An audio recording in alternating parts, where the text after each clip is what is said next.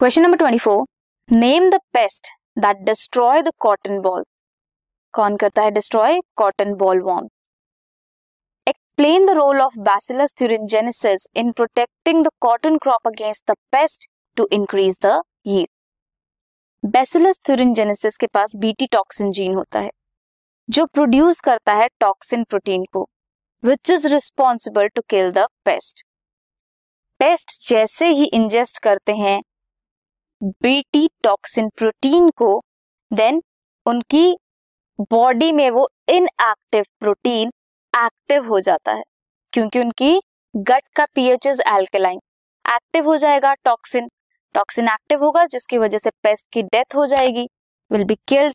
इसीलिए specific BT toxin genes को isolate किया था from bacillus thuringiensis and incorporate किया था into cotton plant to make them pest resistant अब उन प्लांट्स में पहले से ही बीटी टॉक्सिन जीन होगा इनएक्टिवेटेड फॉर्म में। जैसे ही पेस्ट उसे इंजेस्ट करेंगे, उनकी पेस्ट की बॉडी में जाकर वो एक्टिव हो जाएगा और किल करेगा पेस्ट को। This was question number twenty four